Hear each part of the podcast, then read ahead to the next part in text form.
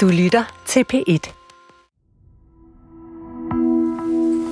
Both the United States and China have an obligation to manage this relationship responsibly. Lilian, netop som det her i sommer lykkes at arrangere et møde mellem Kina og USA, og udenrigsminister Anthony Blinken han melder om god stemning fra Beijing, så sker der noget i Kalifornien. Hvad er det? Ja, hans chef, præsident Biden, er jo i Kalifornien for at krasse penge ind til sin egen valgkamp. Og så under en privat øh, fundraiser for sådan nogle stenrige demokratiske bidragsydere, så siger Biden noget i stil af, Grunden til, at den kinesiske præsident Xi blev så oprevet, da jeg fik skudt den her spionballon ned, var fordi han ikke vidste, hvor ballonen befandt sig. Og det er pinligt for diktatorer, når de ikke ved, hvad der foregår. Og så bimlede det ellers med breaking, ikke? Barely a day after highly sensitive talks between the US and China, Joe Biden called China's leader a dictator. Fordi den her diktatorkommentar, den faldt jo, som du siger, næsten samtidig med, at den amerikanske udenrigsminister Blinken er i Beijing i et forsøg på at få det her forhold ud af dybfryseren, som eksisterer mellem USA og Kina. The trip was meant to stabilize relations with China, which Beijing says are at their lowest point since formal ties were established. Okay, men kan du så ikke lige hjælpe mig med at få dechiffreret det her? Fordi altså Blinken står i Beijing for at klinke skårene med Kina, og så står Biden altså til en fundraiser hjemme i Kalifornien og kalder Xi for en diktator. Hvad har han gang i? Altså, er det det gode gamle irske Biden-temperament, som stikker af? Eller kører Blinken og Biden sådan noget good cop, bad cop på Kina? Eller hvad foregår der? ja, det kunne måske godt ligne sådan en eller anden scene fra LA Confidential, og uden at proppe hovedet ned i toilettet, eller hvad det er, de gør i den film. Men for at bruge den der øh, good cop, bad cop-analogi, så vil jeg sige, at altså Biden havde næppe brugt samme ordvalg, hvis han havde stået bag podiet i det hvide hus. Ikke? Han er til en fundraiser-event, omkranset af støtter, men han er yderst åbenmundet. Ikke? Og det samme skete faktisk for nylig i New York ved en lignende event, hvor han fik sagt til donorer, at jeg tror noget i stil, at verden har ikke været tættere på atom Armageddon siden Kennedy og missilkrisen, ikke? hvilket skabte temmelig mange nervøse blikke i salen. Han er også kendt for de her gaves, altså uplanlagte bemærkninger. Og selvom de ikke vil sige det offentligt, så ved diplomater jo godt og vil understrege, at der skal bruges kirurgisk præcision særligt det her store politiske opgør mellem Kina og USA. Og der er forskel at kalde en for en autokrat og en diktator, selvom nogen vil se potato potato, så er der i diplomatisk kredse stor forskel.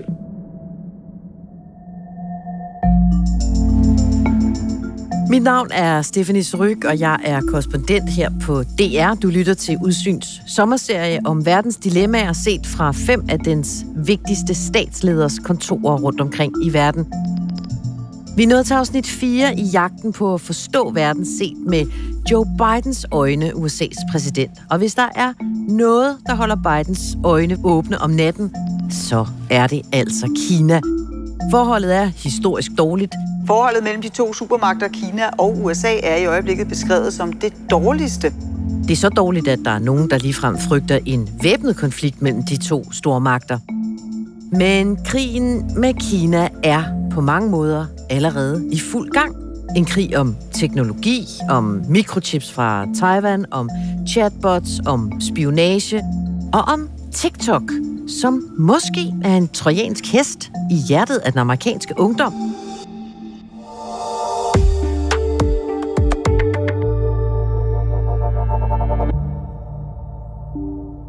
Spørgsmålet er, om det sociale medie er en hjørnesten i kinesisk spionage. Det skal vi tale om i dag, Lilian Kratz, som er DR's korrespondent i Washington. Herhjemme, Lilian, i Danmark, der må øh, hverken Folketingets medlemmer eller os ansatte her på DR for den slags skyld have TikTok downloadet på vores telefoner.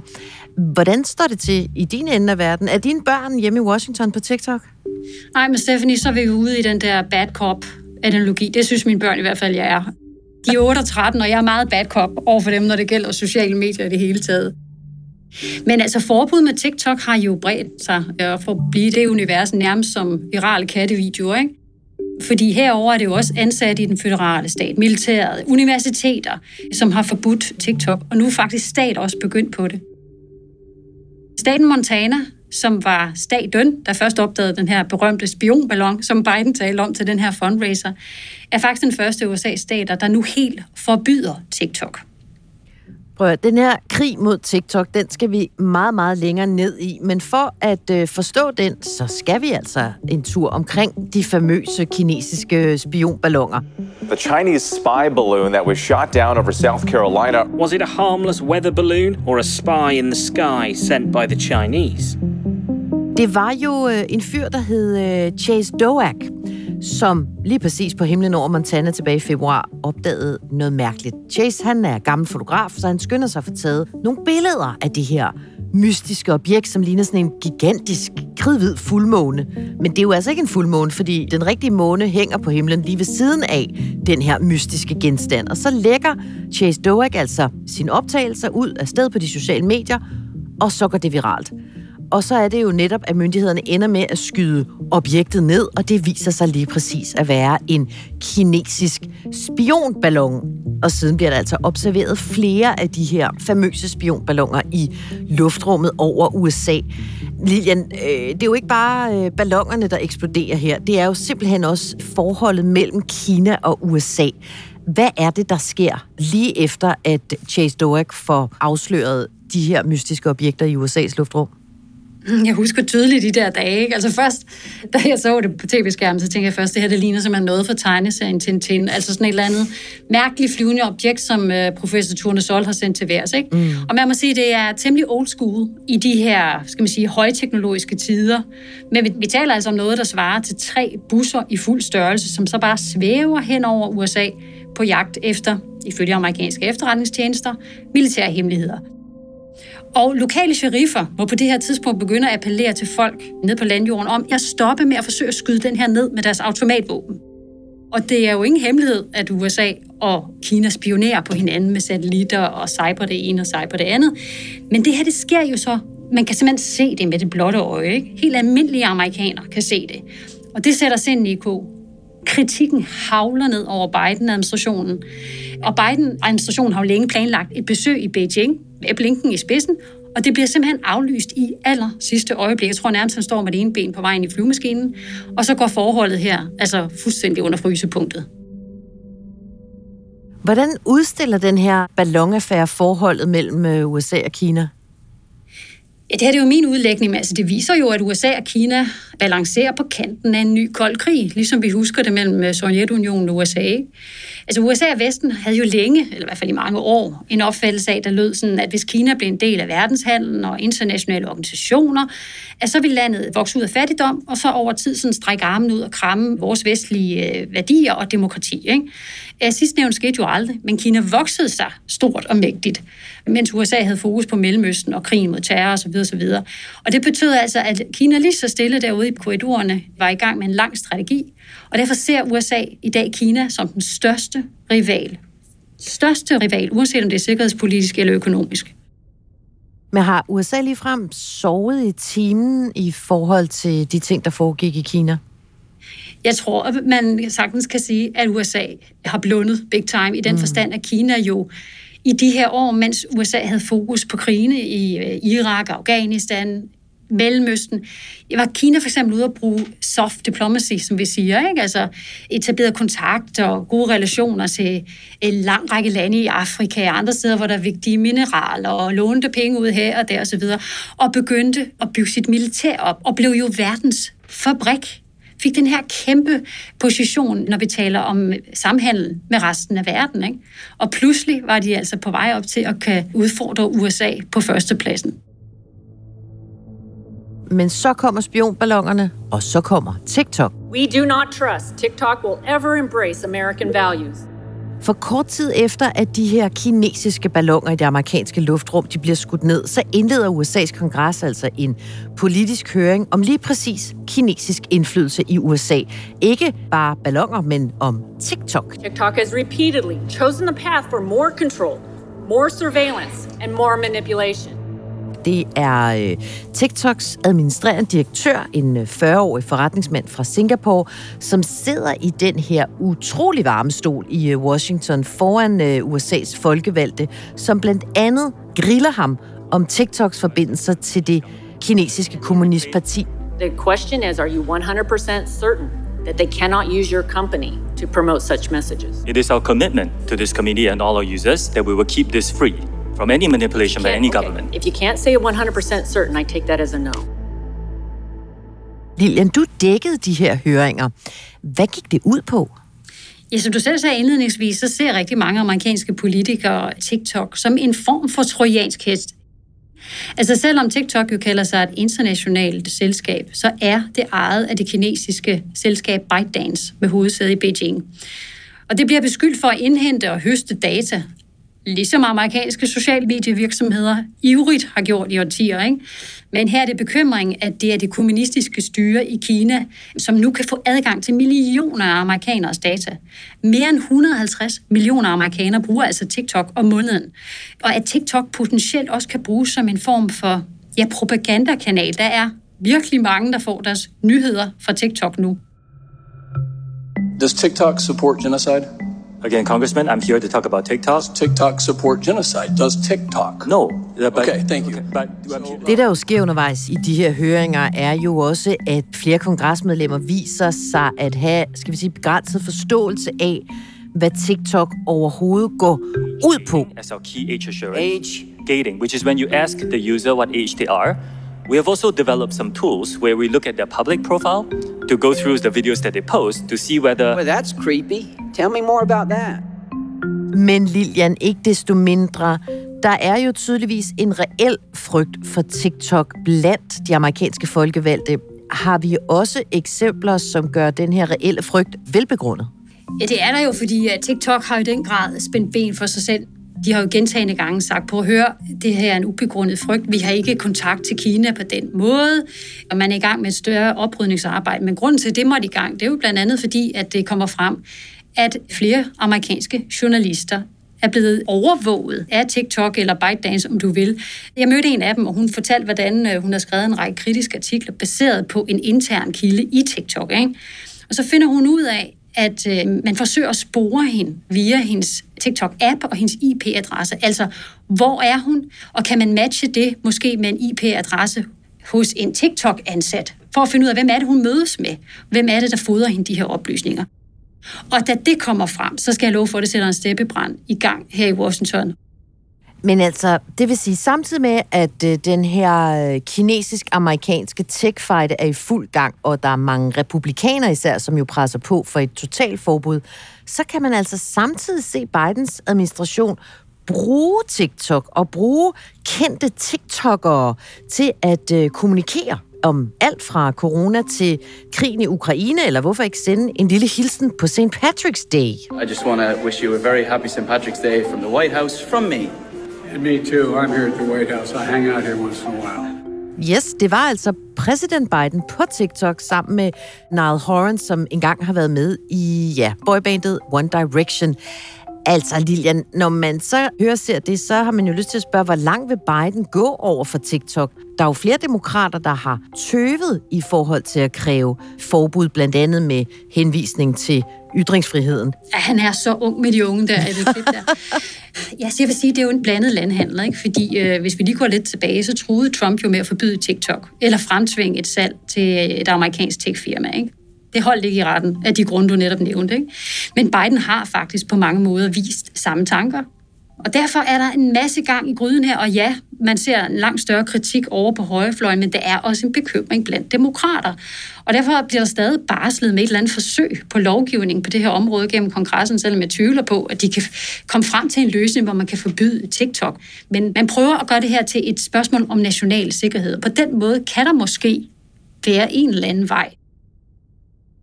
Men altså, alle de her spionballoner og øh, TikTok-ballader og høringer, altså som om der ikke er nok splittelse i det amerikanske samfund, som vi også talte om i forrige afsnit, så går alle de her sager jo faktisk også hårdt ud over amerikanere i USA med asiatisk baggrund. Lilian, du er for eksempel i Oakland i Kalifornien, hvor du taler med øh, Asian Americans, som oplever, hvordan den her dårlige stemning mellem USA og Kina også siver nedad, kan man sige, og rammer dem selv.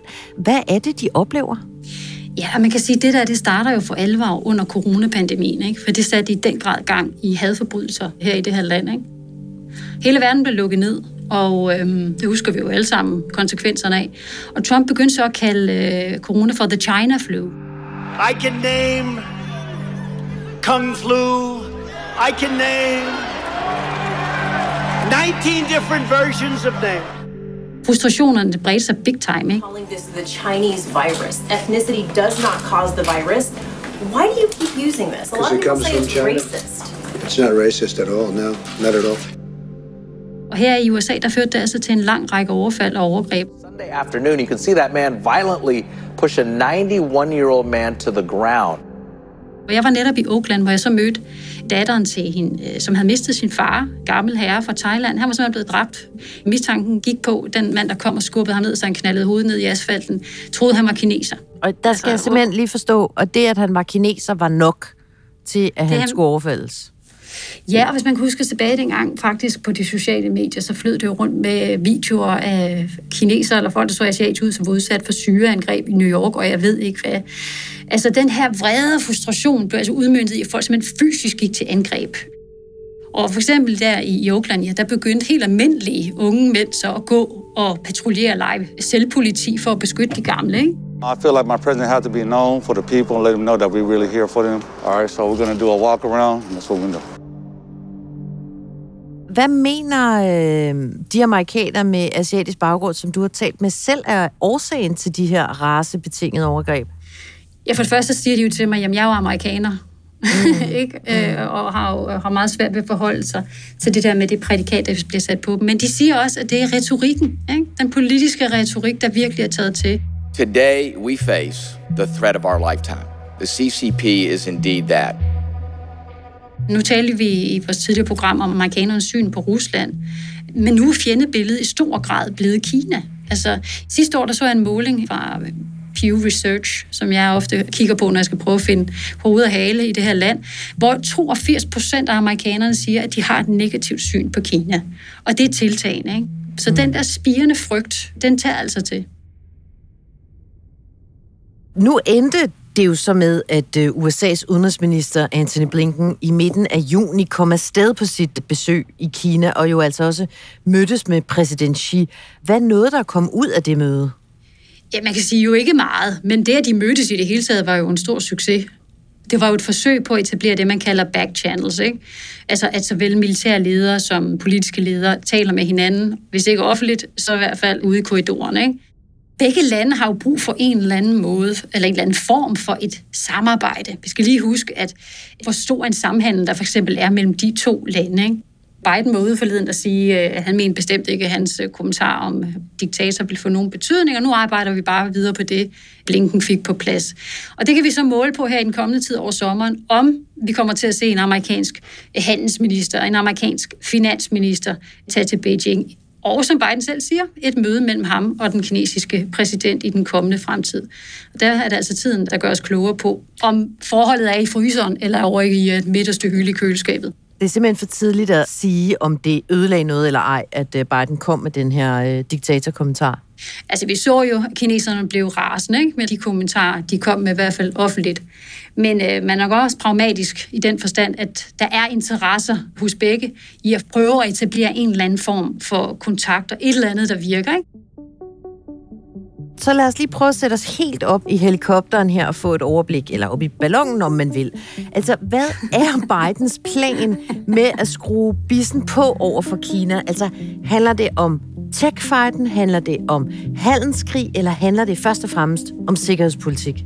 Jeg ser op fra den store spionballon her i Washington, så øh, vil jeg sige, det handler jo om det hele. Altså USA ser Kina som sin største rival og trussel. Ikke? USA har jo her i Bidens første år på alle mulige måder udfordret Kina, også i Kinas egen baghave. Vi har set, hvordan USA har øh, altså, udbygget forholdet til sine allierede i området med adgang til f.eks. militærbaser i Filippinerne. De har udbygget sammenhold i det, man kalder The Quad, som er et samarbejde mellem Australien, Indien, Japan, USA, som ifølge USA skal sikre de internationale regler til lands og til vands i både det sydkinesiske hav, men også i det indiske ocean. Ikke? Og det ser Kina jo som en massiv provokation så derfor kan man jo sige, at det, uanset hvilken vej eller hvilken side af mønten du kigger fra, så eskalerer det her jo mere over i konflikt end i konkurrence. Hvor har det egentlig største, skal vi sige, positiv effekt, når Biden kalder Kinas præsident for diktator? Er det popularitetsmålingerne hjemme i USA, et USA, som jo er valgkamp, eller er det i en øh, magtkamp mod Xi? Det er nok en balance på begge fronter der, men Biden er jo i valgkamp. Han er jo flere gange blevet beskyldt for at være soft on China af republikaner, altså han ikke tager en hård kurs nok, når vi taler om den kinesiske præsident og Kina i det hele taget. Og derfor høstede han stor ros for sine diktatorkommentarer fra republikanere. Men det skabte altså også løftet øjenbryn blandt demokrater. Og det var tydeligt, at det tog hans administration på sengen, selvom de er vant til at skulle nogle gange ud og redefinere og prøve at skal man sige, gøre lidt mere klart, hvad Biden egentlig mente. Ikke? Så jeg tænker, der er ingen tvivl om, hvad Biden mener her. Men spørgsmålet er, hvordan man udtrykker det. Og hvor efterlader alt det her så TikTok? Altså kan den her famøse kinesiske app fortsætte med at underholde millioner af unge amerikanere, og jo altså dermed unge vælgere, mens den bare øh, slubrer i sig af deres data, eller det man vel under den kolde krig egentlig bare kaldte for efterretninger? Ja, man kan sige, at hvis der er noget, kongressen jo har bevist gentagende gange, så er det jo, de jo kommer utrolig sent i gang. Det galt også dengang, de skulle prøve at lave en anden lovgivning i forhold til sociale medier i det hele taget. Ikke? Mm. Så TikToks skæbne, tror jeg, i den grad er også flettet ind i hele opgøret med Kina. Det er blevet en proxykrig. Og hvor den lander, det tør jeg simpelthen ikke spå om. Det er en betændt, varm politisk kartoffel. Og dem er der altså mange af i USA, og det er derfor, jeg er så utrolig glad for, Lilian, at du har lovet at gøre mig selskab gennem endnu et øh, afsnit om Biden. Det sidste kapitel i den her serie, der skal vi jo altså tale om noget, som vidderligt berører os alle sammen, nemlig klimaet og så Bidens øh, storstilede planer for at redde. Ja, er det egentlig kloden, eller er det øh, USA? Det er noget af det, vi skal have styr på i næste afsnit. Det her, det er jo altså Udsyns sommerspecial om verdensledere, og du kan allerede nu finde samtlige afsnit om Biden og verden, som han ser den. De ligger på appen Det er Lyd, og den må man altså gerne downloade på sin arbejdstelefon, i modsætning til TikTok. Lilian, vi, øh, vi tales ved. det gør vi. Hej så længe. Du. Hej.